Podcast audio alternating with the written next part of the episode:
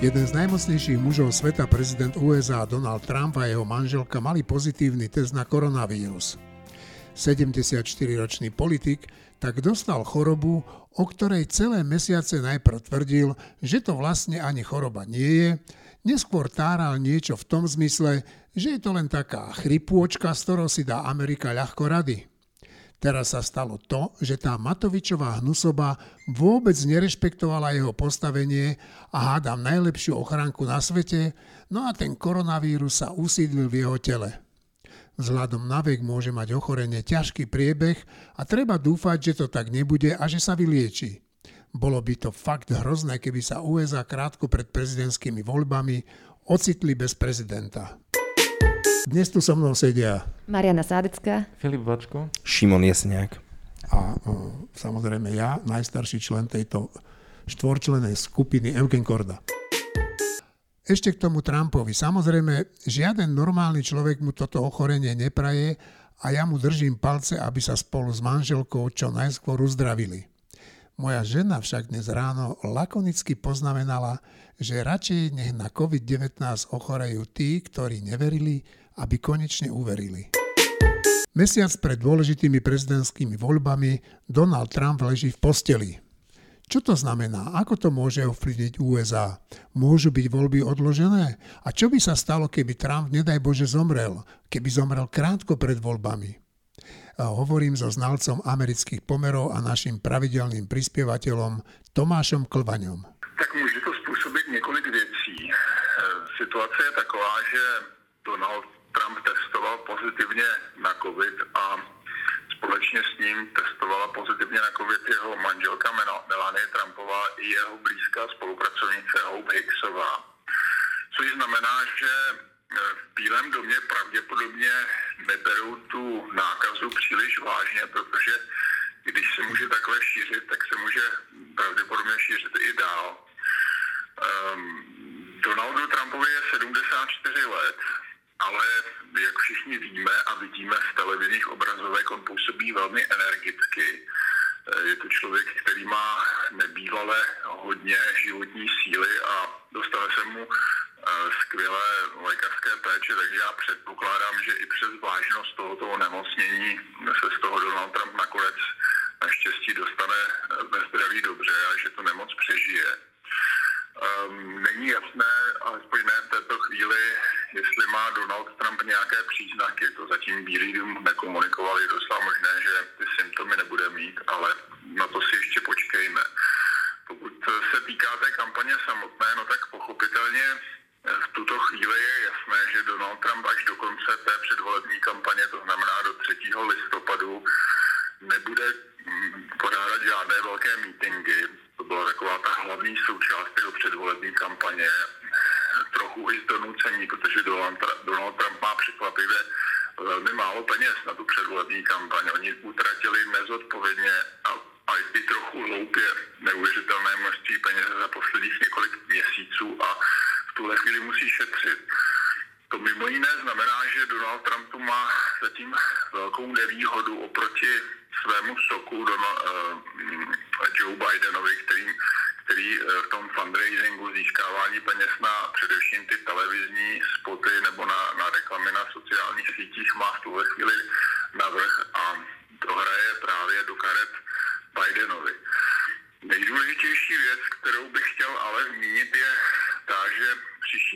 Se koná první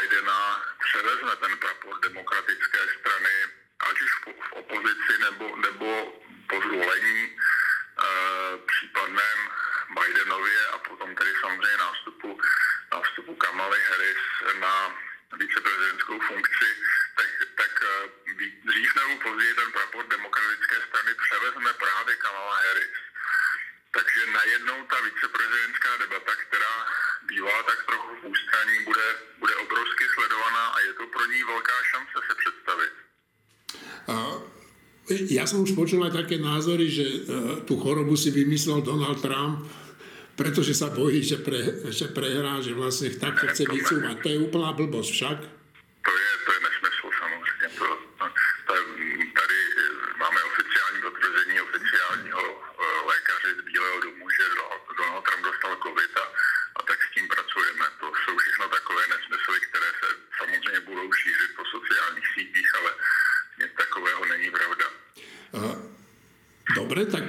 situácia viac hrá v prospech koho?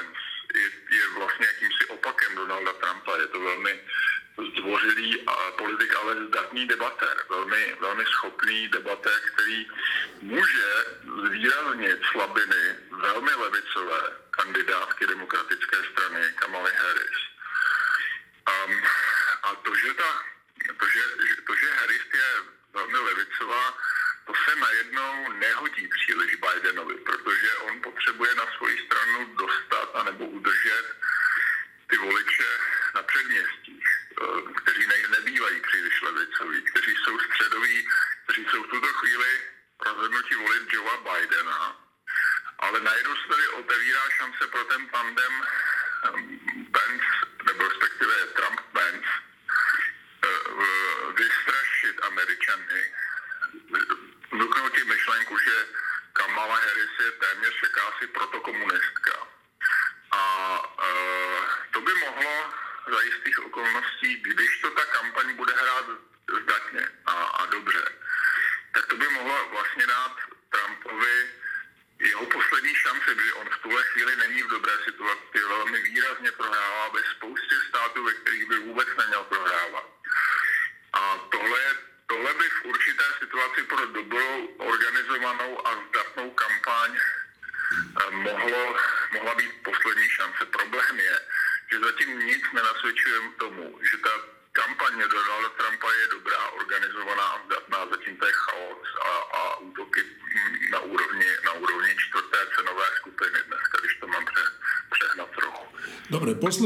otázka, lebo vie, že máš veľa práce. E, Donald Trump e, viackrát naznačil a dosť výrazne to naznačil, že e, nemusí akceptovať a uznať svoju porážku. Zvyšuje to predpoklad, že sa tak zachová táto jeho choroba?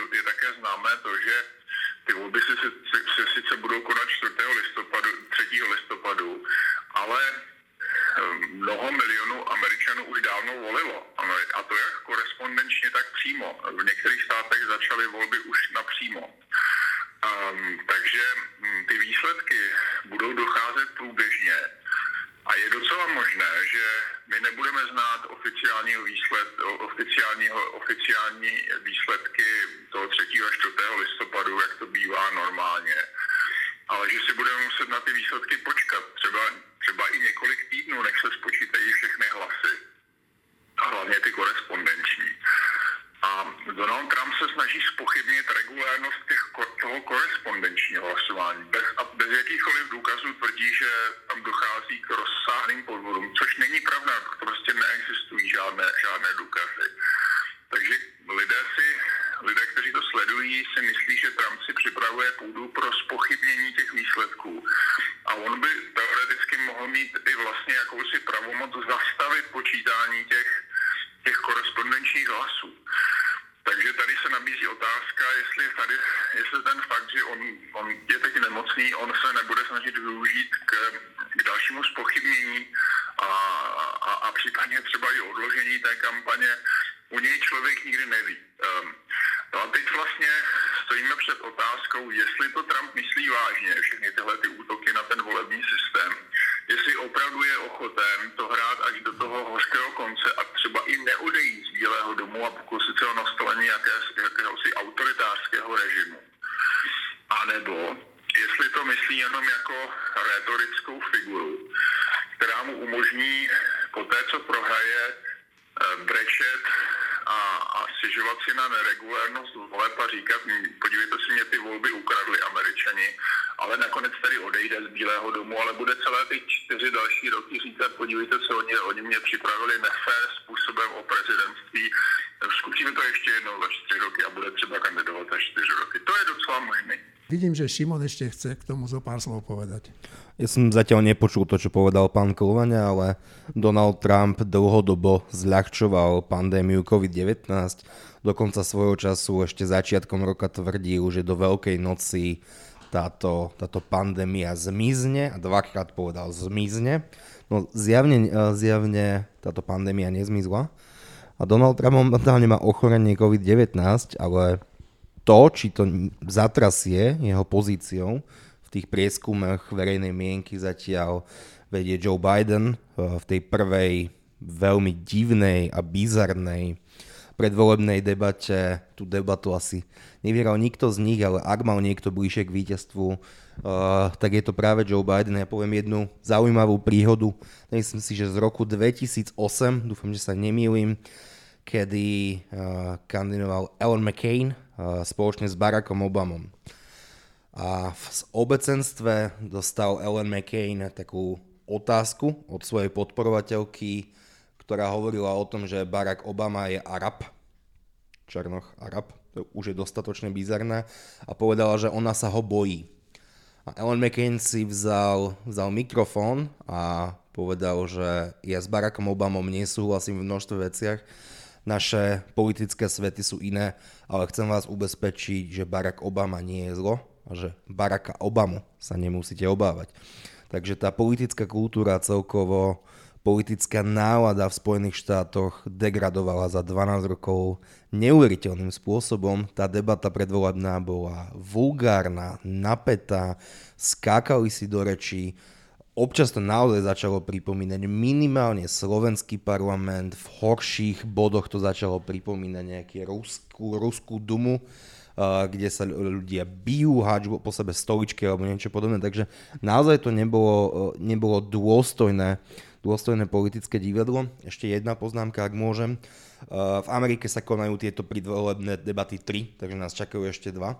Trochu, aby sme diviakom možno povedali, že uh, v Spojených štátoch nie je bežné, že by americký prezident chodil bežne do štúdia, do, do komerčných televízií a rozprával o svojej politike, takže, takže je to veľká vzácnosť. Vláda vyhlásila núdzový stav. Čísla infikovaných ľudí rastú a celkom určite ešte nejaký čas aj budú raz raketovým tempom. Nemocnice sa zaplňajú, pribúda ľudí, ktorých koronavírus poslal na druhý svet. Opozícia využíva situáciu a kritizuje vládu, niekedy oprávnene a niekedy nie. Robert Fico zbiera podpisy na zvolávanie nezmyselných mimoriadných schôdzi parlamentu, ktorých jediným účelom je jeho snaha zachrániť si aspoň zvyšky popularity a volickej podpory. Igor Matovič zas ženie vodu na mlyn Petra Pellegriniho a pomáha mu dvíhať preferencie. Niekedy sa chová tak, ako by si skutočne želal ukončenie toho jeho vládneho trápenia a vrátil sa tam, kde sa vždy cítil najlepšie, teda do role väčšine nespokojného kritika politických pomerov na Slovensku. Už druhý deň tu máme vyhlásený tzv. núdzový stav. A ja som včera išiel e, na nákup do Lidlu kde ten obchodný reťazec prijal úplne normálne opatrenia, proste, že obmedzil počet tých e, vozíkov, e, pri vchode stál ochrankár, ktorý reguloval počet ľudí, ktorí môžu ísť do obchodu, priebežne zvyšoval počet e, pokladní, pri ktorých sa mohli nakupujúci rýchlejšie odbavovať. Úplne normálne to fungovalo všetko, ale zaujímavé bolo, akí tí ľudia vonku, keď čakali, akí boli nervózni zrazu, len z toho slova núdzový stav. Tak ako vy vnímate, mm, a prihláste sa, kto začne prvý, ako vy vnímate e, to, čo sa deje na Slovensku? Šimon. Ja si nemyslím, že oni sú nervózni zo slova núdzový stav. Ja si myslím, že sú nervózni z tých uh, sprísnených opatrení, ktoré, ktoré síce očakávali, ale keď už nastal nejaký odme, ktorý trval 4-5 mesiacov, plus minus asi tak, tak ľudia si na to lepšie sa zvyká dobre, na tie reštrikcie sa zvyká, uh, sa zvyká veľmi ťažko. To, že vláda vyhlasila, vyhlasila núdzový stav a, a zrušili semafory, je asi do istej miery legitimné to, čo mňa naozaj e, vyrušuje na týchto krokoch, je ich nepredvídateľnosť. Naozaj to nemôže fungovať tak, že premiér krajiny povie, povie v jeden deň, že nula na podujatí, tu sú aj podnikateľské subjekty, ktoré sa musia, musia, musia nejako správať, plánovať a podobne.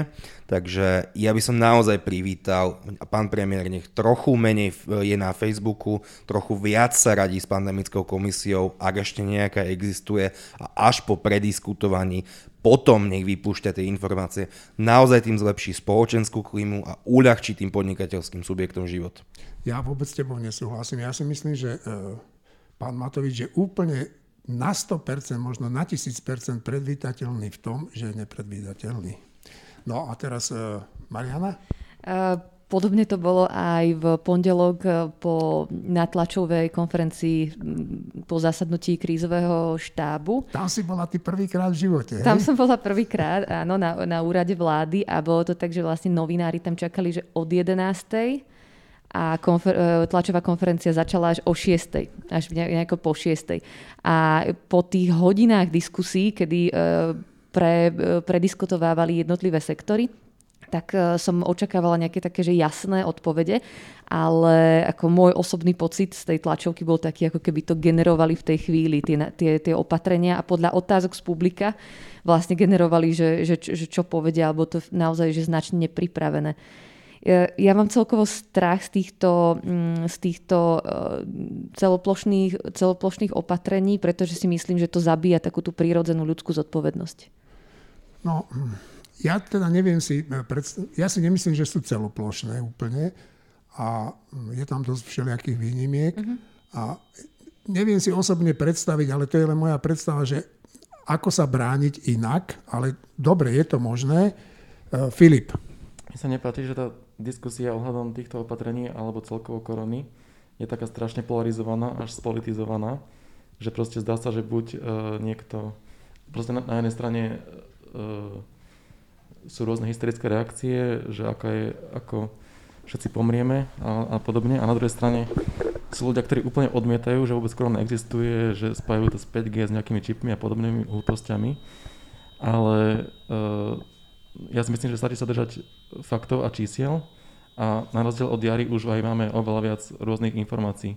Napríklad aj prebehli rôzne testy premorenosti populácie, a ktorých bolo zistené, že povedzme 50 krát násobne je viac tých, alebo bolo viac tých nakazených, ako môže vyplývať z testov a podobne. Preto ja by som uvítal, keby pri týchto všetkých opatreniach e, bolo uvedené aj to na jednej strane, ako chcú teda ako zrejme tie opatrenia znižia šírenie nákazy, ale aj aké budú mať náklady. Lebo ako sa hovorilo už, už na jar, ako sa hovorí občas stále, že zdravotníctvo a ekonomika sú spojené na, doby a proste čím viac prišplíte ekonomiku, tým menej bude mať zdrojov zdravotníctvo z dlhodobého hľadiska. Čiže možno aj keď e, za istých okolností proste môžu niektoré opatrenia znižiť počet úmrtí na COVID, ale napríklad zvýši sa počet odvratiteľných úmrtí na iné ochorenia a podobne. A takú nekoncepčnosť je vidno asi najviac na tom uh, obmedzení na 50 osôb pre verejné podujatia, že, pro, že toto uh, obmedzenie platí rovnako pre kostolík, kde, uh, ktorý má kapacitu 50 osôb sám o sebe, kde proste niekto si kýchne a nakazí všetkých ostatných, ale platí to aj na tehelnom poli, kde majú 2500 uh, ceradiel kapacitu a tam by tí ľudia na sa ani nedokričali. Nehovoriac o tom, že ešte by sa museli odpočítať tí samotní hráči, tréneri a podobne. Čiže chcel by som v tom koncepciu väčšiu. Jasné, máš. Úplne s tebou súhlasím, aj keď na druhej strane musím povedať, že videli sme, čo sa stalo v Dunajskej strede ešte v tej prvej vlne, že, e, že vláda, alebo neviem, kto im ustúpil, že mohli ísť na, e, na ten štadión a mali niečo dodržiavať. No a jednoducho to nedodržiavali. Ja nehovorím, že by sa to zopakovalo teraz, a vôbec nehovorím, že by sa to zopakovalo, keby e, na tehelnom poli bolo čo aj tisíc fanúšikov alebo dve tisíc fanúšikov, to nie je problém tam rozstýliť. Áno, máš pravdu. Šimon. Ja neviem, Filip už povedal to, čo som chcel naozaj. Porovnať malú kaplnku e, s kostolom svätého Jakuba v Levoči, kde sa zmestí tia tisícky ľudí. Ja si myslím, že tí ľudia, aj v tom Lidli, kde si bol, by o mnoho ochotnejšie dodržiavali opatrenia, opatrenia aj reštriktívne, keby dávali logiku. Ale ak na tehelnom poli môže byť 50 ľudí, tak akože je, to, je to hlúposť. AD 2 v hokeji máš 23 hráčov jedného týmu, krát 2 je 46, traja tréneri je 52, maser, fyzioterapeut, rozhodcovia, tak naozaj, že keby tie opatrenia neboli odtrhnuté od reality, tak by to bolo lepšie. A posledná e, poznámka sa týka, týka komunikácie premiéra. Tak premiér povie, že do 50 vrátane všetkým, čo znamená nehrá sa hokej. Kučera, teda nejaký splnomocnenec, neviem či oficiálny alebo neoficiálny, pre šport povie, ale veď nie, veď tie zápasy sa budú musieť hrať, tak sa konečne, však ste v koalícii, ste v jednej strane, tak sa posadte za jeden stôl a vysvetlite si to, lebo ak budú pokračovať týmto tempom komunikácie, tak tých ľudí naozaj dožerú a oni sa na to fakt vykašľú a nebudem sa im až tak čudovať. Mariana? Keď by sme teraz, ja si vlastne robím fotky rôznych týchto mm, opatrení v praxi a ja si myslím, že to je na taký že pekný umelecký dadaistický projekt do budúcna. Prečo? Lebo, lebo sú to naozaj, že keď sa pozrieme na to s odstupom, odstupom doby, Uh, tak sa na, na, na veľa z tých opatrení budeme naozaj že, že smiať, aké boli kvázi, že, že jednak formálne a neefektívne a vytrhnuté nejakým spôsobom z kontextu to, celej, celej tej situácie. Takže pre mňa to je taký pekný dadaistický projekt do budúcna. No, samozrejme, že veľa z tých opatrení e, sa bude dodržiavať len vtedy, keď e, tá spoločnosť, teda tí ľudia ich budú chcieť dodržiavať, lebo neviem si predstaviť, čo by to musel byť za policajný štát, ktorý by to dokázal efektívne kontrolovať a vynúcovať to. E, ja zoberiem len príklad našu redakciu, že neviem tu vynútiť od šiestich, zo šiestich ľudí, aby dvaja tu pravidelne nebehali bez rúška áno, nasadili si ich nakoniec, ale, ale tá ochota nosiť, a ja to chápem, je úplne, teda nenosiť rúška je prirodzená. Mariana? Uh, už teraz máme napríklad, že všetci, no tak áno, všetci, všetci rúška, ale myslím si, že aj tie, tie návyky sa e, menia a dokonca e, tie spotrebiteľské návyky sa menili už e, menili ešte predtým, ako začali byť vládne opatrenia. To znamená, že ľudia už keď začínala, začal, začínala byť korona v Európe, tak ľudia už menej chodili do tých reštaurácií a tak ďalej, že ten taký prírodzený put nezabiť sa nejakým spôsobom, aj hoci sa ešte nevedel nevedelo, aký, aký má korona úplne dopad, uh, tak v tých ľuďoch je zakorenený a, a myslím si, že aj na úrovni nejakých takých menších komunít, um, aj na úrovni uh, spotrebiteľa ako jednotlivca, tak sa zmenili tie, pravi, uh, tie, tie návyky, aj cestovateľské a tak ďalej a to tu bude pretrvávať dlhšiu dobu.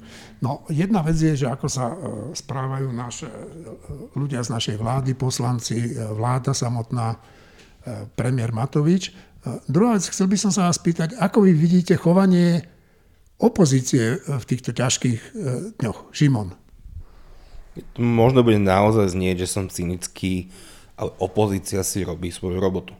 To, Teraz nemyslíme si, že ak by bolo garde opačné, že opozícia, ktorá je, ter, koalícia, ktorá by bola opozíciou, že by nezvolávala tlačovky, že by nezvolávala mimoriadne schôdze, že by sa nesnažili robiť obštrukcie a nesnažili si robiť svoju robotu. Veď toto je úplne prirodzené a nerozumiem absolútne nikomu, kto sa tomu čuduje, pretože ak sa niekto tomuto správaniu čuduje, tak, tak nerozumie politike. No, ja sa tomu trošku čudujem, lebo však chápem, že kritizujú, to je úplne v poriadku a častokrát kritizujú úplne oprávnenie, častokrát neoprávnene, ale mne príde úplne smiešne, keď Robert Fico zvoláva mimoriadnu schôzu, na ktorej chce, aby mu do pár dní všetci ministri predložili plán, že čo chcú robiť počas, aké opatrenia počas korony.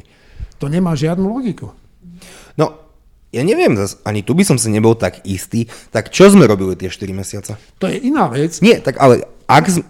To je iná vec, samozrejme. Keby sa ich spýtal, ukážte mi, čo ste si pripravili počas tých 4 mesiacov, ale tá otázka je tam trošku ináč položená, že čo teraz za dva dní mi ukážte, čo urobíte. Áno, to sa mi zdá úplne nelogické. V tomto sa s tebou viem stotožniť, pretože tie opatrenia majú byť šité na mieru zhoršujúcej sa situácii, zlepšujúcej sa situácii. Takže v tomto s tebou súhlasím, čo nič nemení na tom, že ak by som bol ja v opozícii, akože teraz im koalícia nemalo ministrov, dalo takú palebnú silu. No jasné, úplne dobrovoľne. Filip. Ja súhlasím v podstate so Šimonom a proste rovnako ako e, dnešná opozícia, tak aj minulá opozícia, teda dnešná vládna koalícia, poukazovala na proste slabé miesta vtedajšieho vládnutia. A tiež to nie vždy malo, malo úplne, úplne racionálne. Proste tiež zvolávali schôdze na odvolanie ministrov a, a iných osob pri ktorých bolo jasné, že to neprejde. Predkladali zákony, ktoré bolo jasné, že neprejdú. Ale to je ich, e, to je ich práca. Proste z opozície nemôžu robiť viac aktuálne. Je to pochopiteľné. A sa, samozrejme, že teda nie vždy majú pravdu a je tiež aj často také mm, neprimerané, že títo to kritizujú, čo možno by nerobili nič lepšie dnes. Jasné. Šimon? Predstavte si ešte jedno obratené garde. A to obratené garde je Robert Fico je premiérom Slovenskej republiky a v auguste sa zúčastní svadby, kde je 130 ľudí bez rúška. A teraz si predstavte tlačové správy, e, tlačové besedy Igora Matoviča. Som si istý, že by plakal nad nezodpovednosťou a, a ďalšie kroky, takže... No, ja si myslím, že Igor Matovič by využil e, chvíľku v parlamente, keď by tam bol aj Robert Fico a vylial by mu na hlavu rostok nasýtený koronavírusom. My sme mali takú zaujímavú akciu v stredu v klube. Čo to bolo? Bola to prvá konferencia týždňa, ktorá mala názov Dozerať a trestať a týkala sa dekriminalizácie mekých drog. No, boli tam aj takí rodičia, e, ktorých e, syn skončil kvôli marihuane e, vo vezení a však o tom sa budeme baviť a nebudem to bližšie hovoriť. Teraz si vypočujme príbeh syna týchto rodičov a vlastne príbeh celej tejto rodiny. Poviem vám trochu príbeh toho, prečo sme začali na touto konferenciou uvažovať. Ja som zachytil pred niekoľkými týždňami v médiách správu, že istý mladý muž z Košíc dostal 12,5 roka za držanie a prechovanie 7 gramov uh, marihuany. A prvá referencia alebo asociácia, ktorá ma napadla, je na dvoch vrahov, ktorí zavraždili Jana Kuciaka a Martina Kušnírovu. Jeden z tých vrahov sa volá Zoltán Andruško, dostal 15 rokov. Rozdiel medzi 7 gramy marihuany a úkladnými vraždami je v slovenskom legislatívnom systéme 12, 2,5 roka. Budeme sa teda snažiť zistiť, či je tento stav normálny. Budeme sa snažiť zistiť to, čo marihuana môže spôsobiť klinickí psychológovia a psychiatri vám povedia o tom, aké sú nespochybniteľné rizika akejkoľvek drogy. Ale na úvod sú tu asi najdôležitejší ľudia z istého uhla pohľadu a to sú práve rodičia Roberta, ktorý bol odsudený na 12,5 roka. Je to jeho mama, pani Kulíková, Kulinová, pardon. Dobrý večer. A očím pána, očím teda pán Kulín. Dobrý večer. Vás Vítam, si veľmi, veľmi vážim, že ste prišli, že tu sedíte na pódium, že sa pred diskusiou bavili a, si obidvaja máte trochu trému, takže verím, že to prejde. Nie trochu. Trochu viac možno. Takže ďakujem, že ste nabrali odvahu a ďakujem, že ste, že ste prišli. Pani Kulinová, asi úplne základná otázka, ktorú musíme povedať je, kto je váš syn Robert? Čo je to za človeka? Tak ako každá mama, a ja poviem, že to je veľmi dobrý človek, ale Robko je, prepačte, trošku sa mi o tom zle rozpráva, Robko je výnimočný. Je to jeden obyčajný človek, ktorý chodil do práce, vo voľnom čase športoval, chodil na slackline, s kamarátmi chodeval hrávať na hudobných nástrojoch, rád chodeval do prírody, bez nej je stratený teraz v tom väzení. Ako jednou vetou by som ho vlastne popísala takto. Robko, keď ide po ceste a stretne zlo, tak sa na neho usmeje, obíme ho a to zlo sa zmení na lásku. Takýto je môj syn a takého to, takého to pozná každý, kto ho pozná. Asi nemyslím, že by taký človek um, mal sedieť 12 rokov vo väzení. Ja si skôr myslím, že takýchto ľudí potrebujeme, aby to zlo nebolo tu na Queen, mami sú svojim deťom vždy o niečo svovievavejšie a lepšie a také emočnejšie asi ako, ako otcovia. Tak podpísali by ste slova vašej pani manželky, alebo tam vidíte aj malého zbojníka? No, ja to poviem tak, že keďže nie som priamo otec biologický, ale som očím, tak som ešte viac trošku objektívnejší. Dobre. Uh, hej, keď bol Robko malý, tak v podstate bol klasické dieťa, taký malý zbojník, ktorý robil milión vecí takých, ktorí robia ostatné deti. A keď vyrastol, tak bolo na ňom vidieť, má takú vodcovskú, takú v sebe niečo také vodcovské a vedel tých kamošov nejakým spôsobom pospájať, zobrať ich von, keď nejaký mal nejaký problém, vedel mu pomôcť. Dokonca, ja som teraz aj hľadal pred stretnutím na tej stránke našej, má jedného kamoša, ktorý silou mocou nechcel študovať, myslím, že niečo s hudbou, teraz neviem čo konkrétne, ale Robko ho nepriamo ako keby prinútil a pomohol mu v tom, že e, niečo tam študovali, na niečom hrali a študoval. Uh, Robko často, alebo respektíve hrával na rôznych tých hudobných nástrojoch, na ktorých uh, hrávajú mladí ľudia. Ja už ani neviem názvy tie všelijaké tie želieskové, drevené a všelijaké tie dlhé, volajme to fujary zjednodušene. No a on mu pomáhal, myslím, že s tým, aby sa štartol do toho hrania, aby, aby nepamätám si presne ten príbeh, ale aby sa dostal aj na štúdium nejakej tej hudby. Čiže viem určite tento konkrétny príklad, čo bol. No a potom ďalšie také, z môjho pohľadu, výborné vlastnosti. Inicioval ľudí, aby chodili zbierať odpadky do lesa. Alebo napríklad nosil so sebou takú krabičku, ktorú potom aj manželka objednala z Číny, takú krabičku, ktorá je na špaky od cigariet. a takéto veci, také detaily, ktoré bežný človek si povie, tak tu hodím špak na zem, tu ho hodím do koša, ja nepôjdem zbierať odpadky do lesa. Takéto veci robil. A podľa mňa to sú veci, ktoré sú dobré.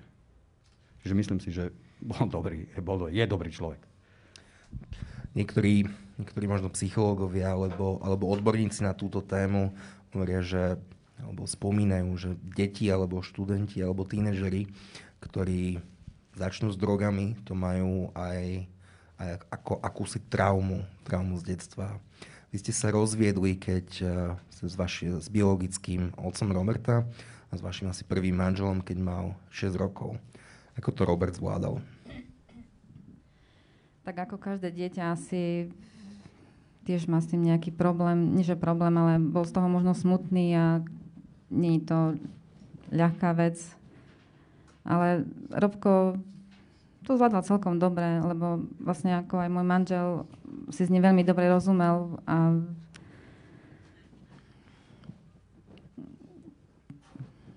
neviem, išli sme bývať k babke na dedinu, tak aj tomu možno trošku pomohlo. Aj tam si našiel kamarátov, potom sme sa vrátili do mesta, znovu si našiel nových kamarátov.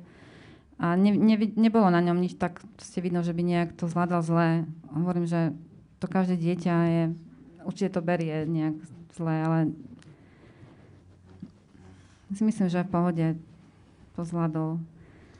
aký ste mali vzťah s Robom, keď ste sa prvýkrát asi videli, asi ste randili a potom nejak prišiel prvý kontakt. Zvykli ste si na seba? No jasné, že na začiatku je to trošku komplikované, lebo na začiatku je to pre vás v úvodzovkách akože cudzí človek. Hej? Vy sa s niekým spoznáte a nie je to také easy, že teraz odrazu som už jeho otec alebo niečo také. Takže postupne, postupne si musíte na seba zvykať. Teraz aj vnímam, keď máme spoločné deti a keď boli spolu doma, že keď on bol malý, tak uh, tiež uh, nie, to, nie je to také jednoduché ho upozorniť, keďže, keďže na začiatku je to, je, to, je, to, je to manželkyn syn, ale potom sa ten čas vlastne, ako beží ten čas, tak si na seba zvyknete, keďže ste spolu v jednej domácnosti, bývate spolu, riešite spoločné problémy, čo ja viem, rôzne, rôzneho charakteru, či školské, alebo iné. No a potom, čím bol uh, viac starší, tak tým to bolo lepšie a lepšie. Čiže ten vzťah, ja, ja osobne môžem povedať, že bol výborný. A je výborný, nie že bol. Stále je. je. Stále je. Prepačte, stále je. Také zlomové obdobie asi, asi života rodičov, ale, ale aj všetkých detí je, je obdobie puberty.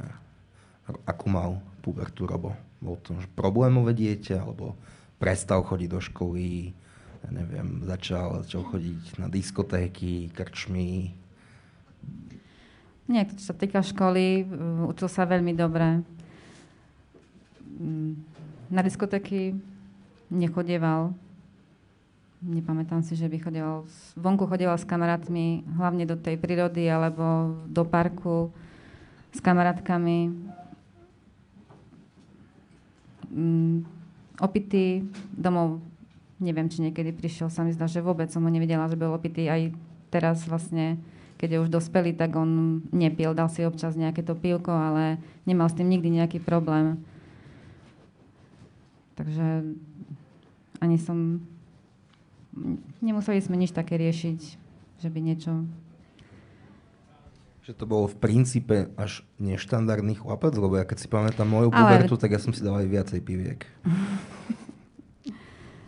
tak uh, určite v škole také tie poznámky, že rozbil umývadlo alebo dvere, a také veci, tak to bolo normálne. Ale čo sa týka, on mal tých malých súrodencov, takže vlastne on s nimi chodeval aj vonku, chodeval ráno s nimi do školy, keď som bola v práci, na futbal. A aj to vlastne tým mojim dvom malým chlapcom teraz strašne chýba, pretože... Koľko majú vaše spoločné deti? A koľko mal Robo, keď, keď sa narodili?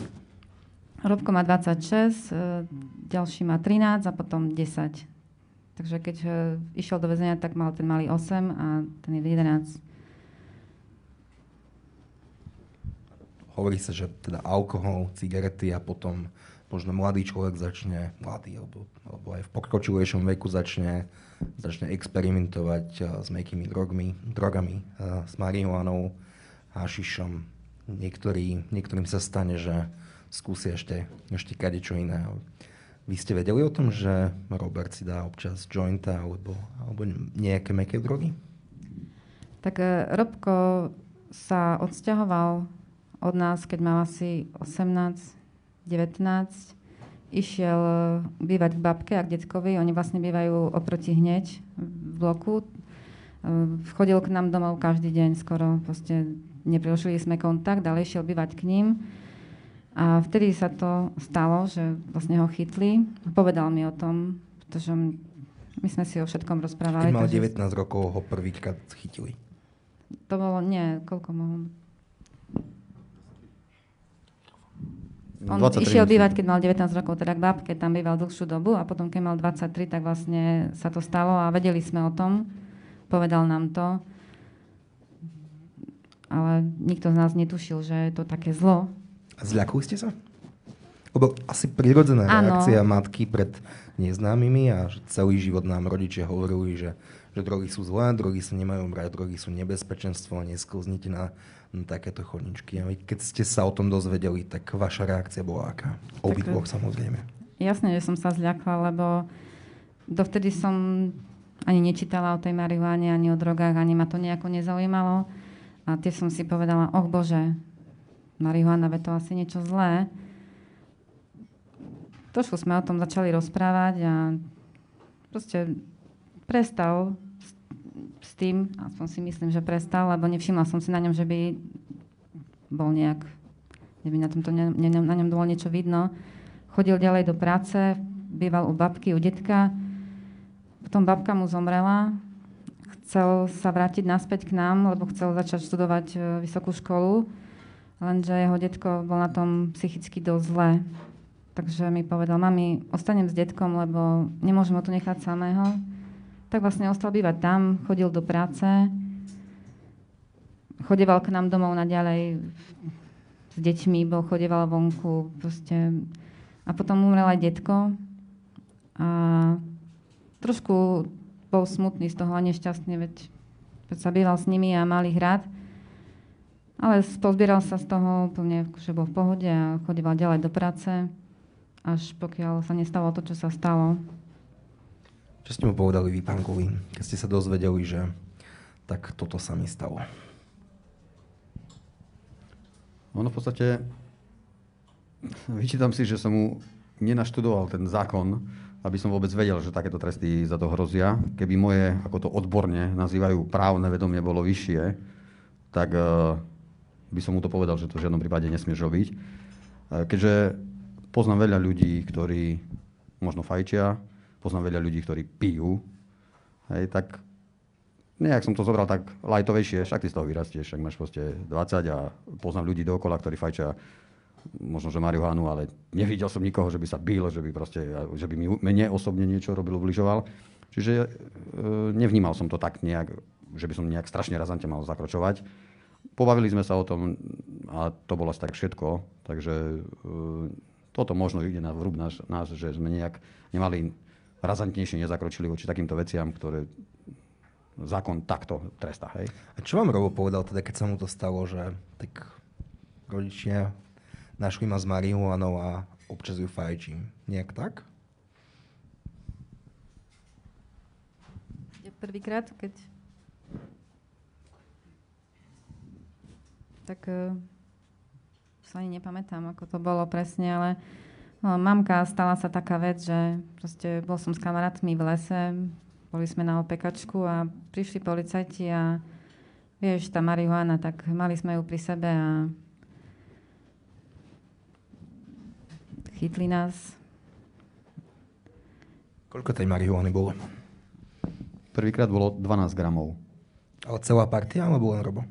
Mm, no priznám sa, že ja som čítal e, rozsudok, aj čo sme sa bavili, tak 12 e, gramov mal prisúdených. To ja už teraz neviem, že či celá partia, ale nemyslím, že niekto ešte z partie vtedy dostal nejakú podmienku, alebo dostal. To už teraz neviem. A viem, že toho bolo 12 gramov, ktoré mal Robo akože uvedených v tom e, zozname, zapise, alebo v tom rozsudku, ako to povedať. Čo ste vy dvaja vedeli o marihuane alebo o, o mekých drogách? Len v princípe len to, že niečo také existuje? tak priznám sa, že predtým skoro vôbec nič. Až... Ani, akože je to taká záľudná otázka, ale skúšali ste niekedy marihuanu alebo meké drogy? Zatiaľ nie. Zatiaľ? Zatiaľ. Tak priznám sa, že ja keď som bol 20 rokov, že som si raz potiahol, sa mi zdá, ale keďže ja nefajčím, uh, tak uh, mňa to dajak akože neláka, ale človek ako mladý, 20, neviem či 23, alebo kde som si raz potiahol a to bolo všetko Takže nie. A keďže som vo veku takom vyššom, tak my sme odchovaní na alkohole, tak to poviem zjednodušene. A ideme súdiť tých, proste tých, tých teraz mladších, ktorí sú odchovaní na marihuane. To je také divné. No. A keď dostal to robotu podmienku, potom sa nejak zmenil? Začal sa báť, správať inak, alebo, alebo pracoval naďalej? Vlastne čo bola jeho práca? Akú profesiu vykonával? nezmenil sa, lebo vlastne taký bol ako predtým. Nič zle nerobil nikomu, neobližoval, tak neviem, nemal sa prečo zmeniť. Sľubil, že povedal nám, že teda dá si pozor a nebude to fajčiť. A hovorím, že sme si nevšimli potom nič na ňom, aby sme teda mali dôvod si myslieť, že to fajčí. Takže... A za prvý delikt teda dostal podmienku? Áno. A tá mala trvať koľko? 3 roky. 26 mesiacov na 3 roky, čiže trvala 3 roky podmienka, ale trest, ktorý by za ňu dostal, by bol 2,5 roka. A teda dostal, dostal podmienku a, a normálne žil, pracoval, stretával sa, stretával sa s ľuďmi a potom ho našli mu teda s marihuanou v nejakej košickom bare alebo krčme, tak? Áno. Čo sa dialo potom? Tak volal mi večer jeho otec, že stalo sa to a to, že vlastne kamaráti prišli za jeho otcom, že nám syna zobrali teda do ako to volá, eš, do Celý CPZ-ky. celý predbežného zadržania. Tak som si povedala, tak asi niečo vyviedol. Hádam, zajtra ho pustia, neveď. Čo ste si mysleli, že vyviedol? Lebo podľa vašich slov asi bitka vám asi nenapadla, tak čo vám napadlo? My sme, myslím, že rovno vedeli, že je to za marihuanu, keďže tak sme dostali informáciu cez otca. Nie, otec nevedel nič, len potom mi volali kamaráti, že teta kvôli tomu ho tam vzali. A potom sme vedeli, ale vôbec som netušila, že za to môže byť takýto trest. A najprv som si povedala, však veď to nie je nič hrozné, ale urobil zlo, tak možno, že no neviem, vtedy som to proste tak nevnímala, že to bude taká doba. Ako prebiehal ten, ten policajný zákaz v tom košickom podniku? Tak e, v podstate my to máme z výpovedí, keďže sme sa zúčastnili, za mňa poviem, takmer každého e, pojednávania. Za Magdušku poviem, že každého pojednávania, keďže bol aj COVID a na niektoré pojednávania pustili len ju ako mamu. A Čiže nedalo sa ísť na všetky pojednávania. No a v podstate ten zákrok prebiehal ako taká štandardná policajná razia, kde najprv vôjde istá skupina policajtov, neviem tie presné názvy, hej, ale istá skupina policajtov zabezpečí priestor, potom vôjde ďalšia skupina policajtov, ľudia majú ruky niekde hore alebo na pulte a každý, kto má nejakú marihuanu alebo nejaké iné drogy pri sebe, tak je potom vyvedený von a už sú s ním riešené ďalšie veci. E, Samozrejme, tam je použitý ten služobný pes, ktorý vojde, oňucha každého, kto vonia po nejakej droge alebo marihuane, tak e, ho označí. No a ten človek je potom následne vypočúvaný a tak ďalej a tak ďalej. Čiže zhruba tak v krátkosti. Že Roba zadržali, išiel do cpz a potom nasledovalo, nasledovalo súdne pojednávanie.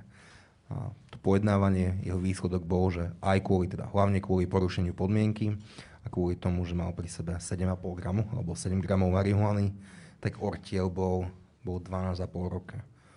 Vy ako matka, ktoré ste si vypočuli, že teda vaše dieťa za opakovanú trestnú činnosť dostáva 12,5 roka. Aká bola vaša reakcia? Tak nedá sa to ani opísať. Bolo to hrozné, aj keď e, každé pojednávanie bolo hrozné, každý mesiac, tak to bolo asi to najhoršie, čo mohlo byť, ale stále veríme, že to dopadne inač, ako to vyzerá. Čo by znamenalo, že to dopadne ináč? Robo je vo vezení a odpíkava si trest odňatia slobody 12,5 roka a sedí už 20. mesiac. Áno, 20. 20. Čo bude znamenať, že to dopadne inak? Teda veríte v tomu, že by mu skrátili trest, alebo možno ste aj, aj diváci asi zachytili, že prezidentka Zuzana Čaputová pred niekoľkými týždňami amnestovala jedného tiež mladého muža za zadržanie marihuany, ktorý si však odsedel polovicu, tuším, do 7,5 ročného trestu. Takže dúfate v niečo podobné? Tak hlavne verím, že sa zmenia tie zákony a tí mladí ľudia, ktorí fajčia tú marihuanu, nebudú musieť sedieť vo väzení. A keď sa nezmenia zákony, tak verím, že možno aspoň to skrátenie trestu nejako, lebo nemyslím si, že za tú marihuanu 12,5 roka je trest, ktorý by si zaslúžili takíto mladí ľudia. On není ani vrah, ani násilník, ani zlodej. Je to slušný mladý človek, ako aj ostatní mladí ľudia, ktorí vlastne sú v tom väzení a budú. Ankulina, podnikáte nejaké kroky, alebo snažíte sa, aby sa tento trest zmiernil? Určite. Uh, trošička, ak môžem ešte doplniť k tomuto predchádzajúcemu. Uh, treba si uvedomiť, že najprv, keď vás zavrú a kým nie ste pravoplatne odsudení, tak ste vo vyšetrovacej väzbe. Čo znamená vyšetrovacia väzba? To slovičko je síce krásne, ale znamená to, že ste 23 hodín, 23 hodín denne zatvorení v jednej miestnosti, zhruba 4x4 metre, 4 to už jedno, koho vám tam dajú, či je to dajaký vrah, alebo prevádzač, alebo zlodej, alebo neviem, kto to je jedno. Proste dajú vám tam rôzne typy ľudí. V tejto miestnosti trávite 23 hodín, následne máte hodinu prechádzku, ale kde? V takej koji, ktorá má aj hore mreže pre istotu a je vonku telefón, kde, môž, kde môžete zatelefonovať. Čiže toto je, toto je vyšetrovacia väzba, ktorá trvá 20 mesiacov momentálne a môže trvať 4 roky, hej, v podstate v dnešnom slovenskom svete. Takže uh, teraz ešte stále je v tej vyšetrovacej väzbe, čiže nie je vo výkone trestu, keďže nie je pravoplatne zatiaľ odsudený. Uh, a prepačte, teraz by som doplnil k, tej, k tomu odpoveď, uh, či podnikáme nejaké kroky. Skúste si predstaviť situáciu, že sa v jedno ráno zobudíte, otvoríte si náhodou noviny, váš nevlastný syn, váš no, Robo je uh, myslím, že vtedy to bolo asi rok vo vyšetrovacej väzbe. A vy otvoríte noviny a prečítate si, dúfam, že môžem menovať, HOSu 6 rokov prvostupňový súd za zabitie. To je, to je HOSu a pre istotu to len pripomeniem, to je muž, ktorý zabil Henry, Harryho Fondu, Henryho. Henryho Fondu, teda mladého Filipínca na obchodnej tým, že mu poskákal po hlave. V tej chvíli do vás vojde všetko. Zlosť, zúfalstvo, bezmocnosť, všetko, čo sa dá. Hej? To, je, to je proste jedna z najhorších chvíľ, ktorá môže byť. A v tej chvíli si poviete, že urobíte všetko preto, že to takto nemôže byť. A chcete zmeniť svet. no, čo to nie je také jednoduché. Takže to chvíľu trvá, píšete sem, tam, hen, skúšate, čo sa dá. A potom pri rozsudku, v podstate dva týždne nazad, príde možno, že tá správna chvíľa, keď vyjde nejaký článok v novinách a vtedy cítite, že teraz je dobre niečo urobiť, tak sme si dovolili urobiť nejakú stránku, na ktorej sme vypichli, kto je robo. Samozrejme, 10 krát sme ju prerábali, nakoniec sme ju robili a snažili sme sa oslovať ľudí a zároveň aj ľudia sa volali spätne. Čiže nejakým spôsobom sa trošička e, niečo pohlo a možno aj kvôli tomuto sme tu. Čiže boli isté okolnosti, ktoré nám pomohli a chvála Bohu môžeme niečo verejne prezentovať a hovoriť o tom, ako to je. Aby ľudia vedeli, že to nie je také, také všetko rúžové na Slovensku. Marihuana má určite aj svoje, aj svoje obrovské rizika. Je mnoho potvrdených prípadov, kedy ľudia skouzli aj do, aj do tvrdších drog e, a stali sa, stali sa drogovo závislými.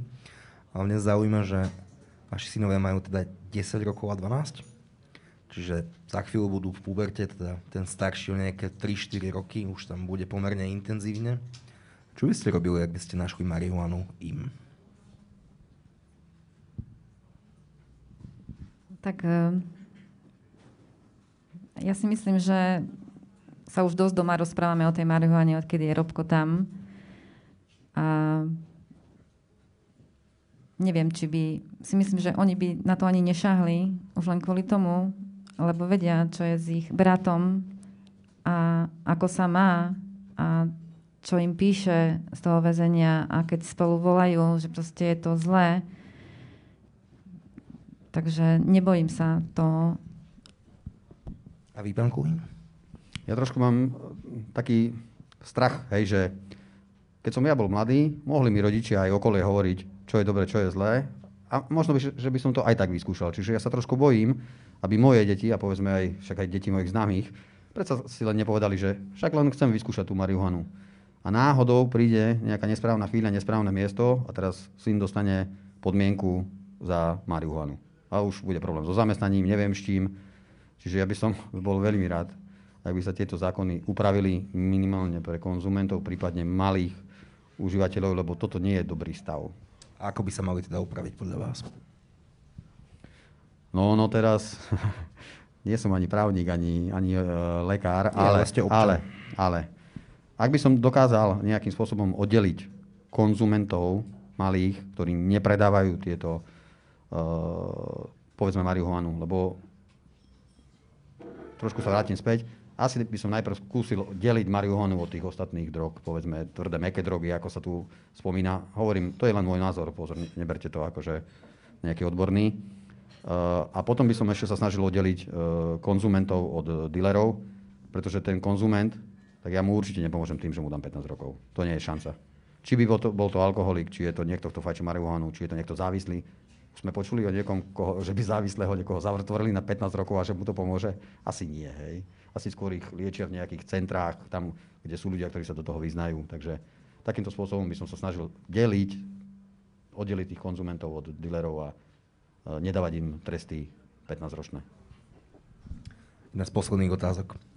Ako Robo zvláda väzenie a vy ste hovorili, že teda sedel alebo sedí v cele, ktorá má 4x4 metre že sú tam spolu s ním ďalší traja spoluväzni.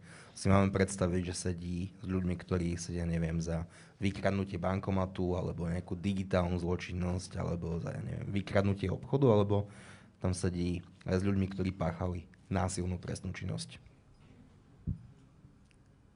Tak sú tam rôzni ľudia sú tam aj takí, ktorí tiež sú tam kvôli marihuane alebo kvôli kradežiam, kvôli vraždám. Môj syn je silný. Môj syn proste celý deň číta knihy, píše listy. Keď ešte sme nemohli telefonovať, tak mi písal listy každý deň, aj mi jemu. Telefonuje mi asi 10 krát minimálne do dňa cvičí, má spolubývajúcich Rómov, ktorí vlastne nevedia ani čítať, ani písať, takže aj to ich učí. Píše im listy, učí ich šachy, karty. Tak tomu vlastne asi skôr ubehne čas. Takže to asi robí tam celý deň. Posledná otázka. Vy ste teda spolu s ďalšími ľuďmi, ako je Jan Gáli, ktorý tu neskôr, neskôr vystúpi na pódiu a Sára Prokopová a vy dva ste spustili petíciu za dekriminalizáciu marihuany. Báli ste sa ísť s kožou na trh a vyrozprávať tento príbeh možno tisíckam ľudí, ktorí to, to, tieto, tieto videá uvidia povedať tento príbeh na pódiu? Tak ako môj manžel povedal, že urobíme všetko preto, aby sme pomohli synovi aj ostatným mladým ľuďom, takže nebojím sa. Mariana, keď si sa pozerala na tých dvoch rodičov, čo ťa napadlo? Že si zažívajú extrémne kruté obdobie, ktoré si nezažívajú len oni, ale mnoho rodičov po Slovensku. A ja keď som videla matku, eh, matku tohto, tohto chlapca, a mali sme vlastne súkromný rozhovor, tak oni vlastne bývajú v Košiciach kúsok od tej väznice a ona mi hovorila, ako laserom svieti do, e, do celý svojho syna a to, to bolo naozaj že také, že tie komunikačné prostriedky robia, že čo sa dá, aby, aby nejakým spôsobom psychicky, e, psychicky hlavne to celé dali. Je to veľmi ťažké. A to mi Teraz si mi pripomínal jeden uh, talianský film, ktorý vy určite nepoznáte. Tam hral Marcello Mastroianni a Sofia Loren. A jeho zatvorili, myslím si, pre nejaké dlhy a ona mu chodila pod okna väznice spievať uh, zamilované pesničky. Tak to trošku od veci. Šimon, prečo ste tú konferenciu usporiadali? Inak si naozaj myslím, že toto je dôležitá téma. Uh, tá marihuana a meké drogy tu sú Nikto sa ich na konferencie nesnažil zľahčiť, ale myslím si, že stav, kedy Andruško dostane 15 rokov za dvojnásobnú úkladnú vraždu alebo asistenciu pri nej, keď chlap, ktorý poskákal po hlave mladému Filipínčanovi, dostane 6 rokov, tak sme zvrátená spoločnosť, ak sme toto ochotní No moment, poskákal po hlave a zabil ho pardon, s dodatkom samozrejme, že poskakal po hlave a, a usmrtil ho. Cieľene, necielene, to je jedno. Ale za zabitie 6, za marihuanu 12,5 s dodatkom, to nie je definitívny trest, on sa môže ešte navýšiť na 15, čím by dohnal Andruška. Sudca má možnosť to znížiť maximálne na 7. Ale myslím si, že aj keby to bolo 7, tak za 1 gram trávy 1 rok, to naozaj nie je primerané. Ja si myslím, že drogy sú teda svinstvo a neviem e, posúdiť, do akej miery e, sa na tom, na tom podiela aj marihuana. E, však nakoniec všetci vieme a je to lekársky dokázané, že v niektorých prípadoch dokáže aj pomáhať. Áno, a však drogy aj pichajú ťažko chorým, áno, aby im uľahčili odchod na druhý svet. Áno. Takže áno, drogy sú svinstvo, ale treba prijať nejaké opatrenia, aby sa to používanie drog znížilo a aby trestanie bolo nejaké zmysluplné, rozumné. Filip. Mne sa tá konferencia veľmi páčila, že bola taká pútava aj po faktickej stránke, aj po emocionálnej stránke. A zaujímalo by ma, že čo by tým rodičom napríklad povedali odporcovia dnešnej politickej dekriminalizácie, napríklad Igor Matovič, prečo im, čo, čo by im povedal, že uh, prečo je správne, že ten ich syn tam sedí, alebo mal by sedieť možno, ak nie 12 rokov, tak podľa neho možno treba 6, že on by bol taký štedrý. A tiež sa mi nepáčilo, že uh, tí odporcovia, čo tam boli, alebo teda minimálne pán Čaučík, že zrejme nepoznali ani právny stav dnešný, napríklad, že nevedel, že už dnes je možné tie alternatívne tresty využívať, ale aj sa mi zdá, že mentalitou je zaseknutý v hlbokej minulosti. Že tie veci, ktorým verí, podľa mňa sú bohato vyvratené už aj e, akože vedeckými štúdiami, ale aj praxou. Proste e, Slovensko, teda akože Slovensko by nebola jediná krajina, kde je dekriminalizovaná marihuana, ak by sa to stalo. Takých krajín je na svete už veľa a žiadne katastrofy tam nenastávajú a vyzerá to tak, že sa to skôr e, zlepšuje. Takže skôr sa to dekriminalizácia je pozitívna ako negatívna. Ale nikdy som nezaznamenal žiadne uh, zhoršenie stavu. Pri najhoršom je to rovnaké a pri najlepšom je to lepšie, čo sa no, týka po každej stránke. Celkom by som s tebou nesúhlasil, keď v Dánsku alebo Holandsku, teraz neviem, otvorili tie obchody na predaj marihuany, tak tam výrazne stúpla kriminalita. A proste bolo to tak, chodili tam ľudia z celej Európy, mladí ľudia nakupovať tieto ľahké drogy. Takže nie je to celkom tak, ako ty vravíš. Šimon. Jednak k tomu Holandsku máš pravdu, ale tá kriminalita a spotreba bola uh, v tvare písmena A. Teda hore veľmi rýchlo a dole veľmi rýchlo. Keď máš niečo to, možnosť... To, to, to som nevedel. Keď máš niečo možnosť eh, vyskúšať, tak máš taký boom. Eh, keď po prohibícii v Amerike, tak tiež sa tá spotreba alkoholu inak vraj zvýšila, ale to je veľmi otázne, lebo predtým sa oficiálne nepilo nič, takže, takže ťažko povedať. Ja by som trochu zareagoval na, na konzervatívnejších a na odporcov. Eh, ja som na, aj na konzervatívnejších politikoch, poslancoch a odporcoch zas tam je schoda v tom, že 12 rokov je boha pustá blbosť. Marian Čaučík je rovnako za zníženie trestov, ale Marian Čaučík je veľmi slušný človek a je to člen kresťansko-demokratického hnutia, ktoré má istú líniu, ale ja som, ja som sa s ním stretol týždeň predtým a začali sme sa o tom baviť a povedal som pánovi Čaučíkovi, že budú tam aj tí rodičia, ktorí budete počuť ich príbeh a ja som na, na pánovi Čaučíkovi aj na pani, na pani poslankyne Hatrakovej, naozaj to som si istý, že ak by sa do parlamentu dostala, dostala novela zákona o znížení trestov, tak to podporí aj konzervatívnejší poslanci. Mariana? Uh, aj podľa tejto konferencie tak uh, sme mohli usúdiť to, že keďže sme tam mali ľudí z rôznych názorových spektier, um, aj vedcov, aj ľudí z resocializačného zariadenia, psychologičky, aj, aj rôznych, rôznych politikov, ktorí majú na to rôzne názory, tak sme sa zhodli na tom, že tie tresty áno by mali byť menšie a s vedcami sme sa zase, zase zhodli a že to, aj to vedecké prostredie na skúmanie, skúmanie týchto látok, čo by, čo by bolo vhodné to viacej skúmať, tak je extrémne zamotané a zauzlené, že to je ešte na dlhé obdobie, aby sa zlepšil ten stav. Počkaj, e, zamotané, zauzlené, to čo znamená? A v, v, tom, v, tom vedeckom, e, v tom vedeckom ponímaní je to tak, že na Slovensku nemáme, nemáme výskumy na, na marihuanu ani na, ani na také možnosti, e, kde je jasné, že to pomáha. To je kon, konkrétne skleroza multiplex, uvoľňovanie od bolesti, napríklad pri, pri anorexii a na podporu chuti do jedla a tak ďalej. A sú tam v zahraničí veľa výskumov a keď to majú napríklad aj slovenskí, slovenskí vedci z rôznych katedier, katedier skúmať, tak skončí to tak, že radšej to posunú českým kolegom, pretože tá byrokracia, aby to mohli robiť ako vedu, aj tá stigma je extrémne veľká. Bohužiaľ. No, to sa netýka len výskumu v tejto oblasti, čo sa týka slovenských vedcov, to sa týka aj iných oblastí. Ja by som chcel povedať len jednu vec, že na záver, že e, tú konferenciu si poslucháči, a teda neskôr aj diváci týždňa budú môcť pozrieť na stránkach Facebookových týždňa, budú z toho urobené aj podcasty, takže e, ja som si to pozrel, je to zaujímavé, odporúčam každému, aby si to pozrel. Chystáme podobnú, alebo chystáte teda podobnú konferenciu, téma bude? Máme dve alternatívy na témy. Zatiaľ je veľmi pravdepodobné, že sa bude týkať buď zdravotníctva, alebo naozaj masívnej reformy územného právneho členenia Slovenska. Dobre, tak to obidve z tých tém sú veľmi zaujímavé. Ja by som sa vám chcel poďakovať za to, že ste došli, že ste strpeli tie rúška a dúfam, že sme sa nenakazili jeden druhého a hlavne dúfam, že vy ste nenakazili mňa, lebo ja mám toľko rokov pomaly ako vy dokopy. No, není to celkom tak.